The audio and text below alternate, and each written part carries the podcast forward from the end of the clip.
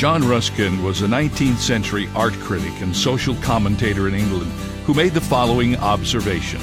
Pride, Ruskin said, is at the bottom of all great mistakes. I'm not sure I agree completely with him. Surely some mistakes are honest errors, but I will say this pride seems to be the source of man's unwillingness to admit his mistakes. The Bible says pride goes before a fall, but it also follows close behind our failures. In either case, pride is a deadly snare waiting to trip the unwary. So be on your guard against pride today, on both sides of decisions, great or small. This is David Jeremiah, encouraging you to get on the road to new life. Discover God's remedy for pride on Route 66. Route 66, driving the word home.